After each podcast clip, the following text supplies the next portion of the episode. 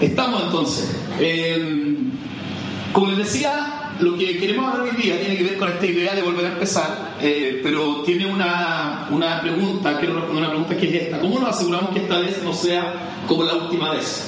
Porque pareciera ser que estamos todos de acuerdo, estoy seguro que Dios nos da oportunidades, nos da una, dos, ¿cierto? Y, muchas oportunidades. El problema está cómo aprovechamos esas oportunidades. Y estoy refiriendo a cualquier orden de cosas, ¿sí? Eh, tanto relacionalmente, quizá alguien está empezando una nueva relación, ¿sí? O la empezó hace algún tiempo y, y está en ese momento cuando está evaluando cómo van las cosas. Muchos de ustedes están empezando una nueva relación de iglesia también, ¿cierto? La, mayoría de aquí no, nos conocemos hace tanto, tanto tiempo y ese volver a empezar. Alguien quizás está empezando eh, o está volviendo a empezar laboralmente. Levanten la mano los que este año al menos, por ejemplo, se cambiaron de trabajo. Ven, tenemos algunas personas que están en ese volver a empezar.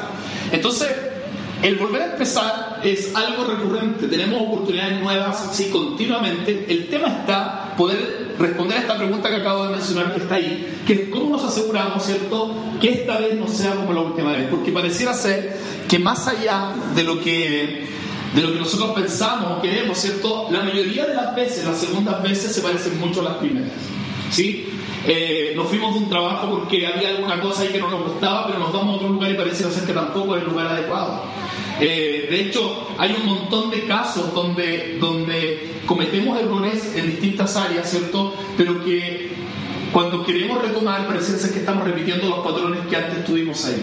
Entonces, esa es la idea de esta, de esta serie, de esta charla, Hoy día particularmente voy a hablar una, la primera parte, ¿sí? Y vamos a terminar el 1 de septiembre, que es nuestra próxima reunión de interés. Por lo tanto, si hay cosas que quedan inconclusas, ustedes dicen, Carlos debió haber hablado más de la Biblia en esta oportunidad, porque no lo hizo tanto, es porque quizá en la otra parte viene eso que, que está esperando. Ahora, me gustaría decir algo. Nosotros solemos aprender de nuestros errores, ¿me, ayudan lo que dice ahí? En las cosas menos importantes, ¿sí? Creo que, por ejemplo, no sé si alguien le cuesta usar el control remoto, o de repente se ha equivocado apretando un botón del control remoto y no sabe cómo volver atrás y no. ¿Aprendió? La mayoría de las veces aprendemos de eso, o a ocupar el teléfono, no sé, si alguien se acuerda cuando aparecieron los teléfonos, yo no tenía que mandar un mensaje al principio, estoy hablando, ¿cierto? Cuando apareció esta, esta idea, y uno de repente les mandaba el mensaje a alguien que no quería mandárselo, o se lo mandaba a un montón de gente, o decía cosas que no quería decir. Bueno, aprendemos de nuestros errores en esas cosas. De hecho, hoy día yo estoy seguro que la mayoría ya sabe hacer eso. ¿Sí? Aprendemos de nuestros errores en las cosas menos importantes, pero eh, lamentablemente las más importantes, como las finanzas personales, ciertos familiares, las relaciones, la vocación y un montón de cosas que sí valen la pena, la crianza de los hijos, nos cuesta mucho aprender. Algo pasa. Y las segundas veces, las segundas partes, como se dice por ahí, no son mejor que la primera parte, aunque pensamos que así va a ser. De hecho, otro día estuve buscando y me encontré con una, con una información bien, bien llamativa ¿Sabían ustedes que la mayoría de la gente que, se casa por segunda vez fracasa más que la primera vez? ¿Habían escuchado eso? O sea, alguien se separa, ¿cierto? Porque está mal en su relación, termina divorciándose, y cuando se vuelven a casar, se divorcian más personas que están en una segunda relación que en una primera relación. O sea, en vez de haber mejorado la situación, ¿cierto? Lo que nos refleja la vida, ¿cierto? La experiencia, de alguna manera, es que esa segunda vez terminó siendo peor que la primera. Entonces, ¿cómo nos aseguramos? Y vuelvo a la pregunta que les planteaba adelante. ¿Cómo nos aseguramos que esta vez, ¿cierto?, no sea como la última vez. ¿Cómo nos aseguramos que esta relación que estamos llevando adelante no termine como la anterior? ¿Sí? Porque aquí en Vertical hablamos de segunda relación, ¿sí? No tenemos miedo en decirlo. O hay gente que se divorcia. No, sé si. Yo personalmente cierto creo que no es la voluntad de que eso pase, eh, que, que no es el ideal, el ideario, pero pasa. Esa es la realidad. Y nosotros aquí siempre tenemos una frase que es que nosotros, eh, ¿cierto? Hablamos del ideal, pero abrazamos la realidad y la realidad es esa. La realidad es que hay hijos, ¿cierto? Que por alguna razón, ¿cierto? No, no terminaron donde los papás querían que terminasen. Entonces, ¿cómo, más allá de, de, lo que queramos, nos aseguramos que esta vez no sea como la última vez? ¿Cómo nos aseguramos que nuestra crisis financiera que estamos viviendo hoy día o que vivimos eh, o, llevamos viviendo desde el año pasado, por ejemplo, no se vuelva a repetir? ¿Cómo lo hacemos? ¿Cómo, ¿Cómo encontramos algo, ¿cierto? Que Dios dice, de hecho, acerca de esto, que nos permita entender que podemos vivir de una mejor manera, ¿cierto? Tener una vida más plena no repitiendo los errores que tenemos una y otra vez. ¿sí? Y para eso les voy a decir algunas cosas importantes, pero primero voy a hablar de tres mitos que tenemos con respecto a la, a la segunda vez. El primer mito es el mito de la experiencia. Hay gente que cree que por el simple hecho de tener experiencia en la vida, ¿cierto? Son más sabios. ¿Se han dado cuenta de eso? Es que no, mira, yo ya me. Esta es mi tercera vez que me caso. De hecho, el otro día, revisando estas cosas, me encontré que personas que en Chile se han casado seis veces. Y seguramente alguien, ¿cierto? La persona que se casó, y por ahí, oye, esta persona, este es su sexto matrimonio, alguien por ahí sí, pero tiene experiencia. O sea, la experiencia pareciera ser que debería dar sabiduría. Pero el mito de la experiencia es el siguiente, que solo la experiencia que evaluamos o reflexionamos nos hace más sabios. ¿Sí? O sea, tener mucha experiencia, todos somos testigos, de hecho, de nuestra propia vida, a lo mejor, que hemos tropezado tomando eh, por ahí una canción, tropezado con la misma piedra una y otra vez. No sé si a alguien le pasa. ¿Sí? Por lo tanto, eh, es un mito eso de que la experiencia te hace más sabio. Solo la experiencia que tú evalúas, que reflexionas en esa experiencia, te hace más sabio. Ese es el primer mito, ¿sí? El segundo mito es el siguiente, el mito de saber más. Hay quienes, ¿cierto?, creen que por leerse algo, por escuchar algo, ¿cierto?, porque saben más, van a ser capaces de vivir de mejor manera. Yo creo que es muy bueno saber más, de hecho. Creo sí que conlleva una gran responsabilidad. El tema está que el solo hecho de saber más no te da seguridad que la segunda vez va a ser mejor. ¿Sí? Porque saber más no es igual, ¿cierto?, a tener la capacidad de vivir de una mejor manera. No sé si están de acuerdo. Hay gente que sabe mucho. Y hay gente que sabe mucho, sí, que se preparó mucho y eso está muy, muy bien, pero que ese mito no le permite vivir más porque pareciera ser que algo falta en la ecuación para poder vivir de mejor manera. Y el tercer mito es el mito del tiempo. Y este mito a mi parecer, es uno de los más destructivos, de ahí se lo voy a preguntar a ustedes también, es el mito del tiempo. Y es que cuando uno va por una segunda vez, uno cree que el tiempo está en su contra. No sé si se han dado cuenta. Es como esta idea de que se, se te va a pasar el tren. Fracasaste en una relación, por lo tanto, rápidamente eh, involúcrate en otra relación. Con la mayor rapidez posible.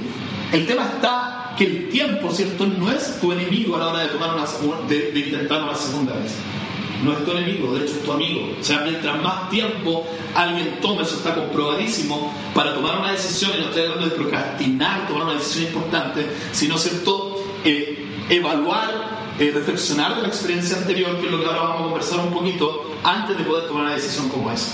El, el, mito del tiempo te dice ¿cierto? que el tiempo está en tu contra y que, y, que, y que de hecho toda la gente ya está viviendo de cierta manera, por lo tanto te, te apuran a vivir de cierta forma. El tema está que en una segunda vez, cuando hay una, cuando hay una nueva oportunidad, el tiempo es nuestro amigo, no es nuestro enemigo. O sea, mientras más tiempo tomemos, pues mejor va a ser.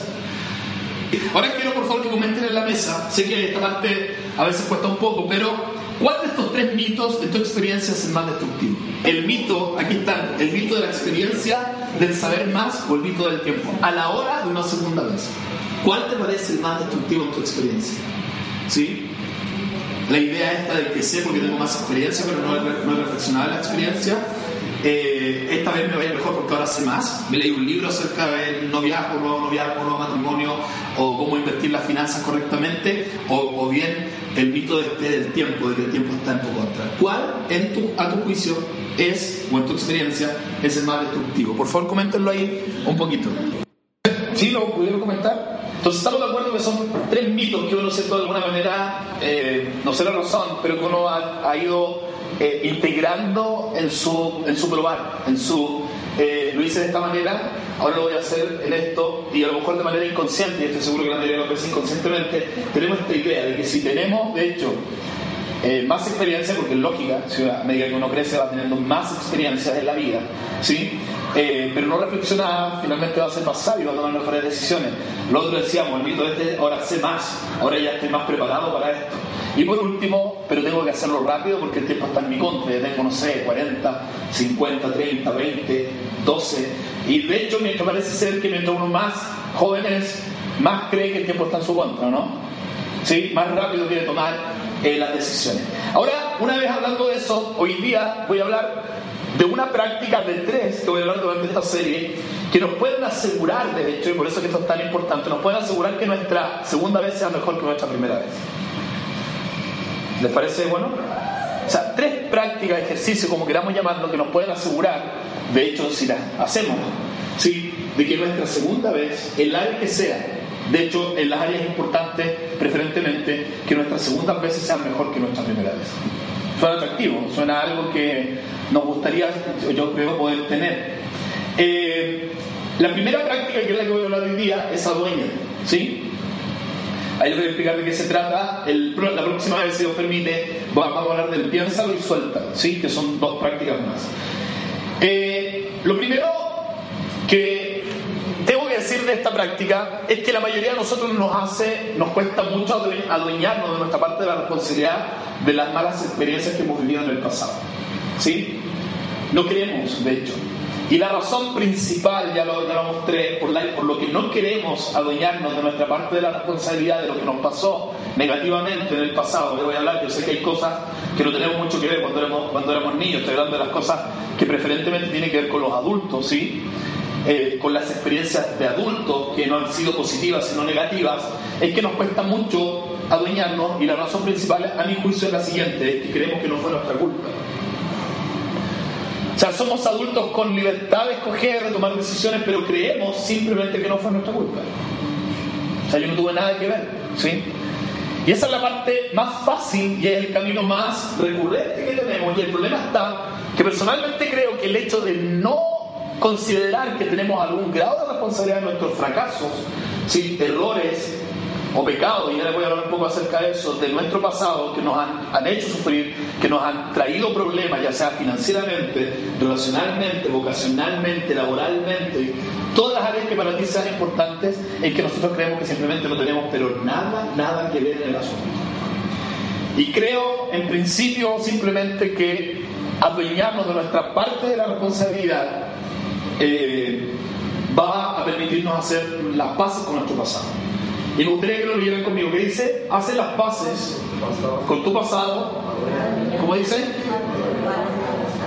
Adueñándote de tu parte de responsabilidad con respecto a lo que pasó. O sea, para que la segunda vez no sea como la primera vez, necesitamos adueñarnos de nuestra parte de la responsabilidad. De hecho, hacemos las paces con nuestro pasado, ese pasado doloroso.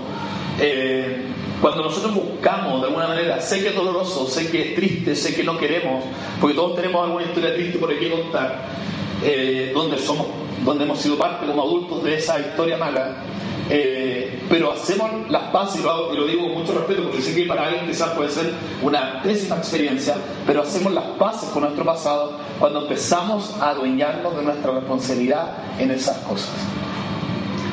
Sé que mientras más joven, y vuelvo a ese tema, no, es una predica en contra o una charla en contra de los magos que somos más jóvenes, sino que es algo que a uno le cuesta, mientras menos reflexivo es, ¿sí? Eh, hacerse cargo de la parte de la responsabilidad que le toca. Porque simplemente creemos que no fue nuestra culpa, que no tenemos nada que ver con lo que pasó. ¿sí? Pero esta frase me gustaría que no, no se olvidara. De hecho, si quiere, créela o, o, compártala por ahí. Hacemos las paces ¿cierto? con nuestro pasado doloroso, triste, que nos ha hecho, ¿cierto? nos ha afectado a nuestro corazón, cuando nosotros nos adueñamos de la parte de ese pasado que nos corresponde, eh, donde realmente tenemos algo que ver.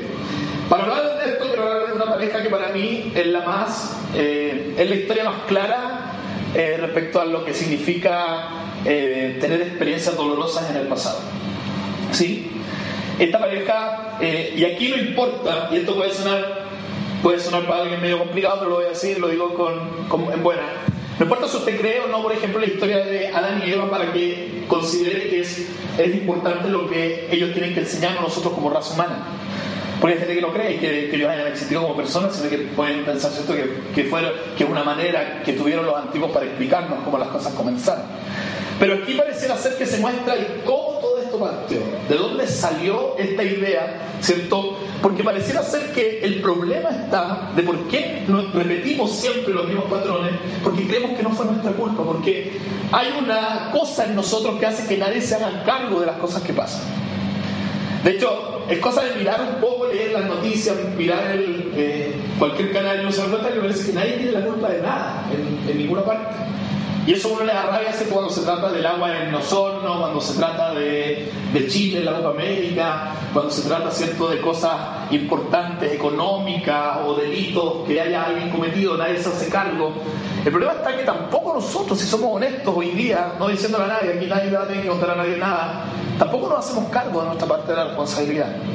Y en el caso de estos dos personajes, vuelvo a repetir que, con, lo que la Biblia parte, ¿cierto? donde parte la cosmogonía cristiana, esta explicación del mundo, ellos parece que tienen algo que decir y que nosotros también repetimos de él. Miren, y por favor ayúdenme a leer. Así parte la, la historia. Dice, y Dios creó, ¿cómo dice?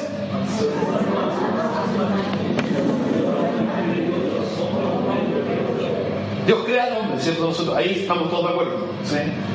Dios crea al hombre y lo crea a imagen de él, ¿sí? Y la historia continúa. El Señor, ¿cierto? Dios, el Señor, tomó al hombre y lo puso en el jardín del Edén. ¿Para qué? ¿Qué cosa? O sea, tenía un propósito con el hombre, ¿sí? Una responsabilidad. Eh, tenía que hacerse cargo de este, de este lugar en el cual Dios lo había puesto, según el relato, ¿cierto?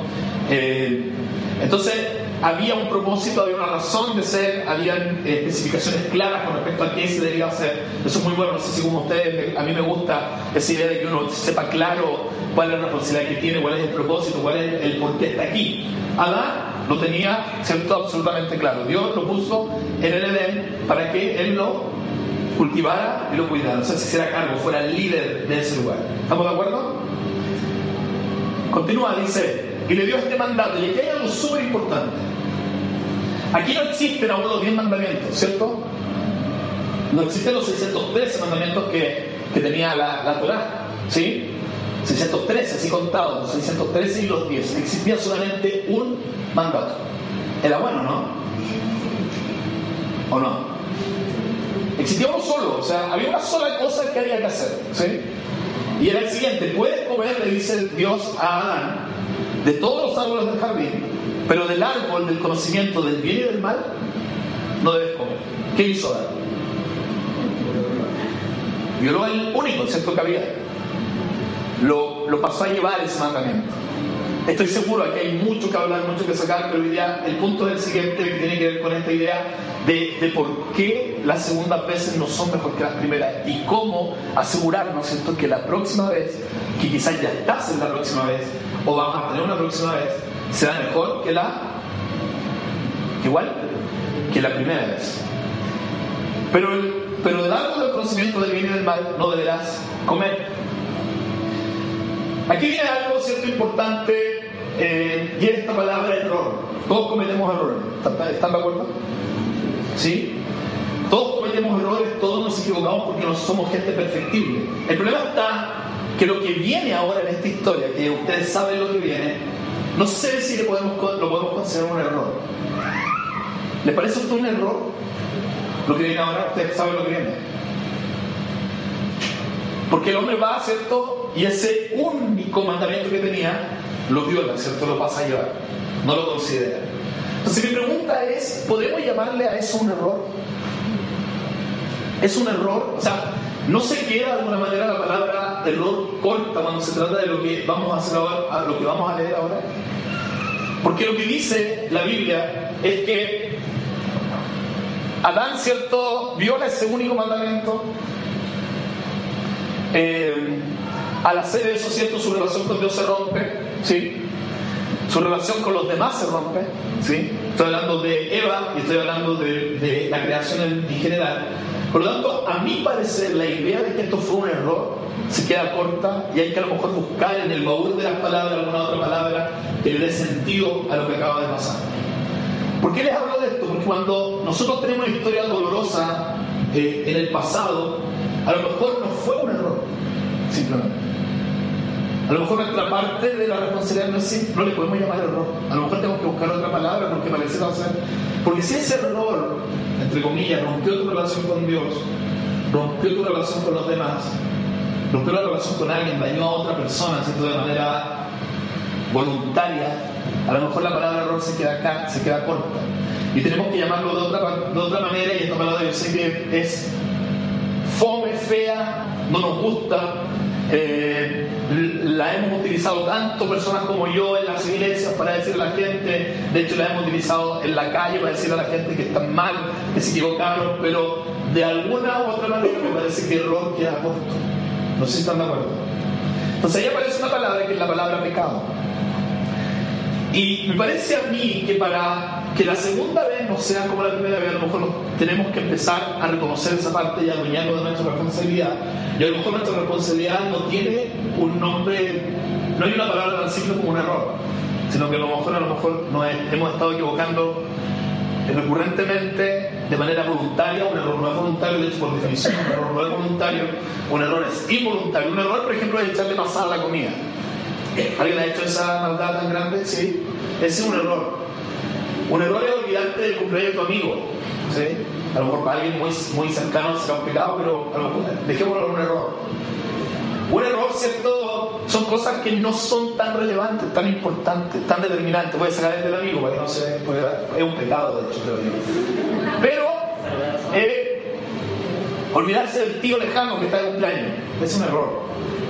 El de la comida está mejor, ¿cierto? Ese es un buen ejemplo. Pero cuando lo que pasó ha destruido ¿cierto? nuestra relación con Dios, nos ha separado de Él, ha destruido nuestra relación con las demás personas, a lo mejor tenemos que buscar otra palabra que sea más, más, más buena para que describa eso, para que podamos, empezar a apoyarnos de esa parte de la historia. Y a mí me parece la palabra que lo engloba mejor es pecado, que fue justamente lo que hicieron esta primera pareja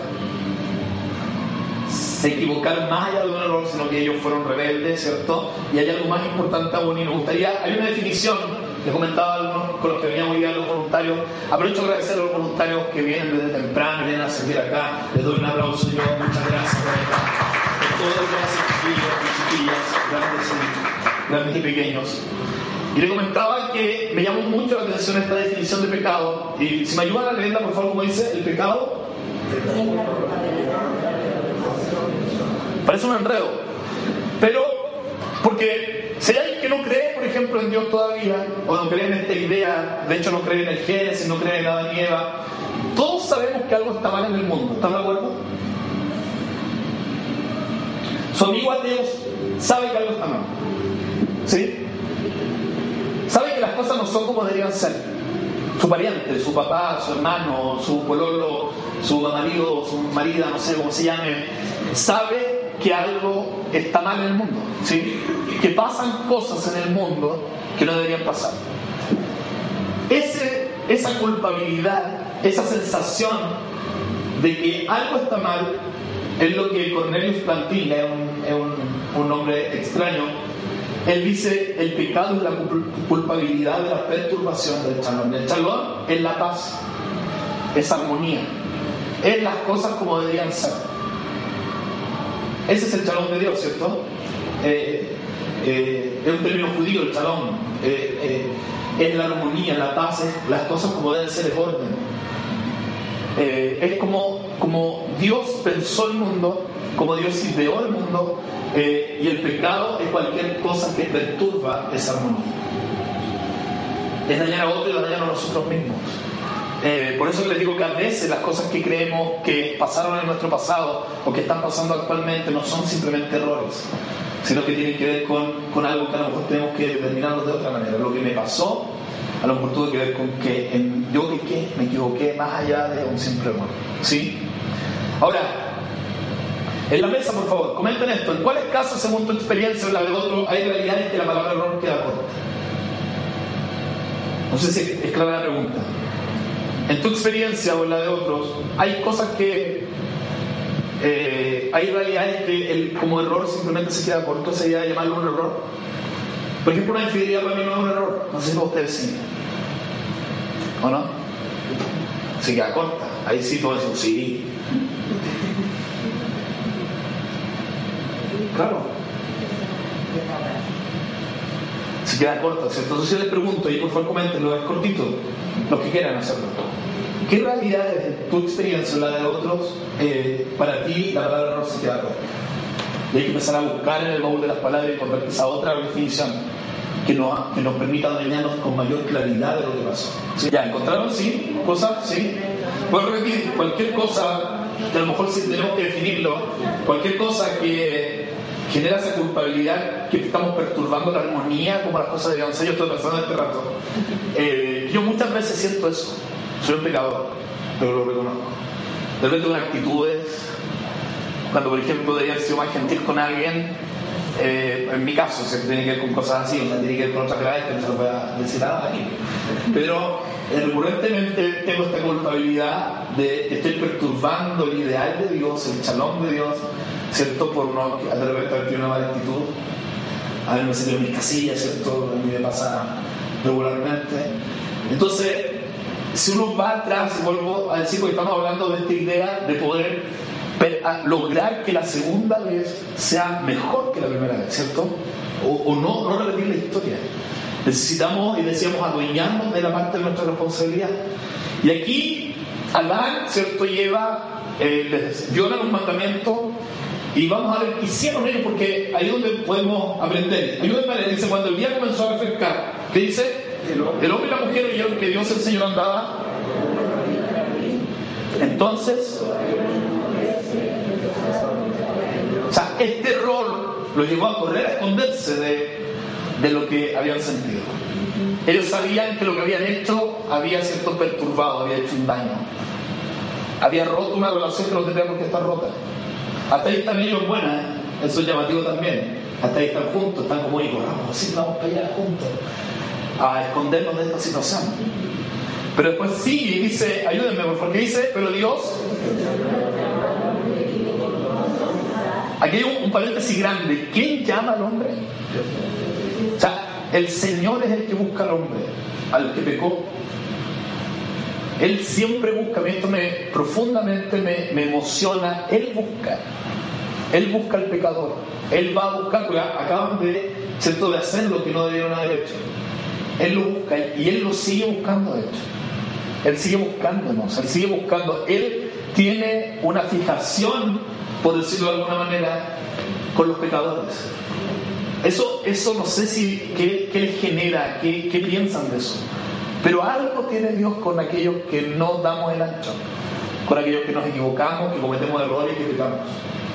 Algo tiene, ¿cierto? Porque Dios ama al hombre, o sea, ama al hombre y a la mujer. Él llama al hombre y le dice, le pregunta, ¿cierto? ¿Dónde estás? El hombre, otra vez, contestó, ¿qué dice? Escuché y tuve miedo, porque estoy desnudo, por eso me escondí. Ahí se, ha escrito mucho acerca de esto, yo a los que les gusta leer pueden buscar información.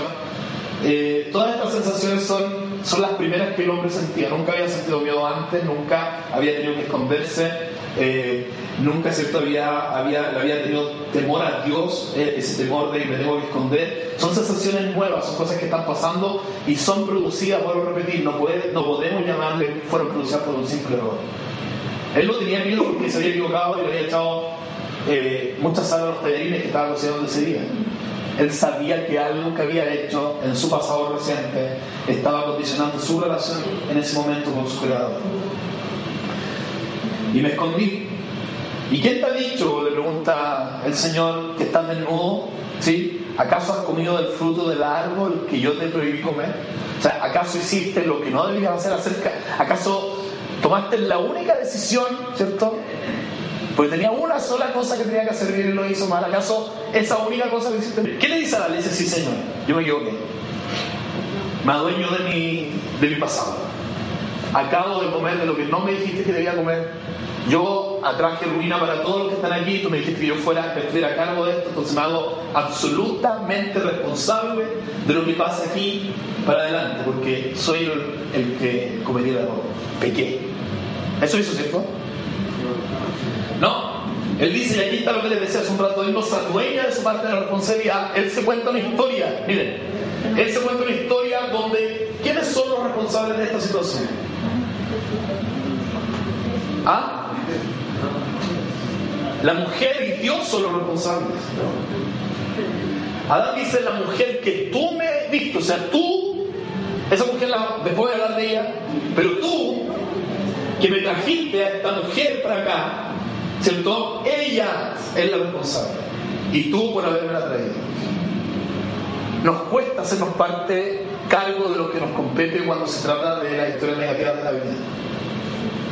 Y nunca nuestra segunda vez va a ser buena mientras no seamos capaces de hacernos cargo de adueñarnos de nuestra parte de la responsabilidad. Desde Adán, ¿cierto? Que somos, somos iguales, somos cortados con la misma tijera, o sea, otros son los responsables, otros tienen la culpa.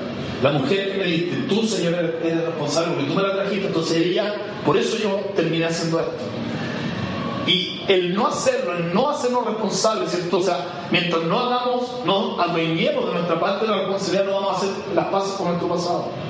Y de hecho la historia después continúa y le preguntan a la mujer, ¿cierto?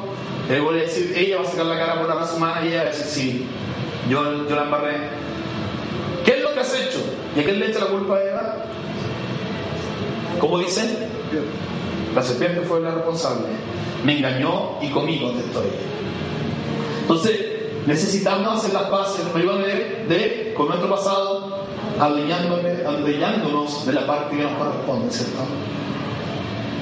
O sea, queremos que la segunda vez sea diferente a la primera vez, necesitamos reconocer, reconocer qué es lo que hemos hecho, qué, qué parte de la responsabilidad nos corresponde a nosotros. Y a lo mejor, solo a lo mejor, la palabra error queda corta, a lo mejor pecamos, a lo mejor en esa relación pecamos, nos equivocamos, más allá de llamarle error, a lo mejor se queda corta la palabra. A lo mejor en la toma de decisiones ¿cierto? que tuvimos para una carrera o un, asunto laboral, tuvimos otras motivaciones que nos llevaron a equivocarnos y a, pecar y a equivocarnos de tal manera que terminamos rompiendo ¿cierto? algún tipo de relación que era importante para nosotros. Jesús dijo, ayúdenme a leer por favor, felices ¿Por qué digo que hay que hacer las paces con el pasado? Porque eh, el corazón, ¿cierto? Cuando nuestro pasado está, está complicado por decisiones que hemos tomado, por cosas que nos pasaron, ¿cierto? El corazón esté de esa manera, va a ser muy difícil que tomemos buenas decisiones a futuro. Necesitamos tener un corazón limpio porque está conectado, por lo que dice Jesús, el corazón está conectado con la vista, con la visión, con la capacidad de tomar buenas decisiones un corazón limpio, ¿cierto? Sin rencor, un corazón que a lo mejor perdonó la situación o mayormente que se hizo cargo de su responsabilidad del pasado, es un corazón que está en condiciones de poder tomar una decisión coherente, buena y no repetir los errores que antes hizo. Vuelvo a repetir, ¿se acuerdan de los tres mitos? O sea, vienes saliendo de una, de una relación difícil, toma tiempo porque necesitas evaluar lo que ahí pasó. Necesitas revisar y todas las relaciones en distintos ámbitos puede ser laboral, ¿cierto? puede ser a, nivel familiar, matrimonial. Evalúa cuál es tu parte de responsabilidad, con un corazón limpio, un corazón que dice, si esta es mi parte. O sea, yo hago las pasas con mi pasado, va a ser el que te va a poder permitir tener claridad, una visión clara para tomar decisiones en el futuro. ¿Por qué estoy con las deudas donde estoy? Porque tengo estos problemas eh, físicos en mi caso, por ejemplo. Haz las pases con tu pasado, ver dónde estuvo el error, dónde estuvo el pecado, dónde estuvieron las cosas malas para que podamos tener claridad para las decisiones que vamos a tomar en el futuro. Y ahora quiero invitarlos a lo siguiente. Mira, ahí hay unas hojas, pueden repartirlas, hay una hoja en blanco, estoy, estoy terminando, y hay algunos lápices, no hay, no hay muchos, pero por favor las pueden pasar a la, a la mesita. Sí, una para cada uno, para cada uno. Bien, les voy a pedir por favor que en esa hoja hagan un círculo, ¿sí? Otra de lo que quieran, no es, no es obligatorio, yo se lo recomiendo hacer, ¿sí? Van a y vamos a pensar que este círculo es una situación negativa que nos ha ocurrido en nuestro pasado. ¿Sí? Eh, no sé, una separación, eh, una deuda que ya nos, tiene, nos ha quitado la paz. Eh, ayúdenme, ¿qué otra cosa puede ser? Eh, una mala experiencia ¿cierto? con hijos, con familiares algún problema de salud, ¿cierto? Es una situación dolorosa, algo que nos está pasando. Esa es la situación, por favor, dibujen ahí. Simplemente dibujar un círculo. Eso es todo lo que les pido en esta oportunidad. Si alguien quiere que su historia sea un cuadrado, un triángulo, también lo puede hacer, ¿no? Yo digo un círculo, el que quiere. Y la invitación es la siguiente, miren. Esto nos va a tomar, creo yo, 15 minutos esta semana, ¿sí? Y esta es la aplicación práctica de de lo que hemos estado hablando. En este círculo yo les voy a pedir que ustedes, no ahora, ¿sí? porque tienen que reflexionar un poco, en este círculo que se lo pueden llevar a su casa, ustedes piensen en una situación dolorosa. En una separación, no puedo repetir, no quiero ser majadero porque me llevo muerto de los ejemplos, entonces, ya, le con la separación. Yo no estoy hablando de nadie, de hecho, es por decirlo. Eh, es una situación dolorosa, un, un momento del pasado, ¿cierto? Que ustedes saben que es que algo que no quieren repetir. Ahí hay algo bueno, ¿sí? Eh, y ahora pensar, y esta es, esta es la situación. Van a pensar cuánto de esto, ¿cierto? Es, es, su responsabilidad de lo que pasó en esa situación. Alguien quizás, digo yo, ¿cierto? Va a agarrar y va a decir, la mitad de mi responsabilidad. Sería mucho, ¿cierto? Muy, muy consciente, dirá, sí, la mitad de mi responsabilidad. Alguien dirá, el 25% de mi responsabilidad de lo que pasó. ¿Sí? Que también creo yo que sería una persona muy reflexiva. Y estoy hablando de caso hipotético porque a lo mejor es cierto, a lo mejor es muy poca su responsabilidad, pero lo que sí sé, y creo no equivocarme, es que siempre hay una responsabilidad cuando se trata de adultos, ¿sí? Es lo que pasó. O alguien dirá, no, ¿saben qué? Mi responsabilidad es 5%. Y en ese 5% usted va a escribir cuál es su responsabilidad de la situación. Voy a poner mi caso, ¿cierto? Eh, debí haber comido menos, mantequilla. Eh, ¿Qué más? Eh, haber comido, como tan sano, menos carne maquillato con, con crema, no sé. Estoy hablando de los que conocen mi vida. Usted dirá cuál es su responsabilidad y lo va a escribir ahí. Porque a lo mejor, miren, y aquí hay algo Alguien a lo mejor su responsabilidad simplemente debía haber hecho caso a esa intuición que tenía. Yo sabía que algo malo estaba pasando, pero no quise investigar más porque me daba miedo lo que iba a descubrir. A lo mejor esa es su responsabilidad. A lo mejor su responsabilidad es no debía haber ido ese día a ese lugar. Yo sabía que algo sentía que me decía que no era un buen, una buena decisión. A lo mejor su responsabilidad es debía haber escuchado a mi mamá, debí haber escuchado a mi padre, no sé, puede ser. Debí haber escuchado a esos dos o tres amigos que me comentaron esto. A lo mejor esa es su responsabilidad. A lo mejor su responsabilidad es, debía haber, no debía haber comprado eso. No debía haberme metido en eso tan rápido. Debía haber entendido que el tiempo era mi amigo, que no era mi enemigo. Entonces, lo va a poner ahí y va a tomar ese ejercicio. Porque miren, antes de terminar, ¿no parece ser que Adán, ¿cierto? Lo está mintiendo tanto. Yo diría a lo mejor el 80% de lo que está diciendo es cierto. Pero era libre de elegir. Siempre hay una responsabilidad y el no adueñarnos de nuestra responsabilidad nos, nos va a hacer que la próxima vez sea idéntica o peor que la vez anterior. Entonces, él dijo cosas que eran ciertas, pero el 80% de lo estaba diciendo la verdad, pero había algo que él estaba obviando y era su parte de la responsabilidad. Y aquí hay algo, nosotros somos expertos en contar historias que terminamos creyendo. Cada uno de nosotros, aquí todos, no, así fue, no tengo nada de culpa, está hablando con usted que no tiene idea, que está adelante. Ese círculo, no, ese círculo yo lo agarré esta cuestión se va a la basura porque no tengo ni una pizca de responsabilidad, no fue mi culpa. Yo le digo, espera un rato, piense, siéntese durante la semana, mire el círculo, escriba cuál es la situación y vea cuál es su 5%, su 3%, su 0,99% de responsabilidad y escríbalo. Porque al hacer las paces con nuestro pasado, ¿cierto? nos vamos a asegurar que nuestro futuro sea diferente, porque ya no vamos a estar ¿cierto? probando lo que va a pasar, sino que estamos de alguna manera, vamos a estar planeando que la próxima vez sea mejor que la vez anterior. ¿Sí? Muchas gracias por escucharme. Yo les voy a invitar ahí en su, en su mesa digamos tiempo de oración. Que le pidamos a Dios que limpie nuestro corazón. ¿sí? Eh, ¿Se acuerdan cómo era lo que decía Jesús? Él dijo felices los de corazón limpio. O sea, si, si hacemos las paces, esto si nuestro corazón se hace cargo, se adueña de la parte que correspondió, vamos a tener mayor posibilidad de tomar decisiones en el futuro. ¿Sí? ¿Les parece? Señor, gracias.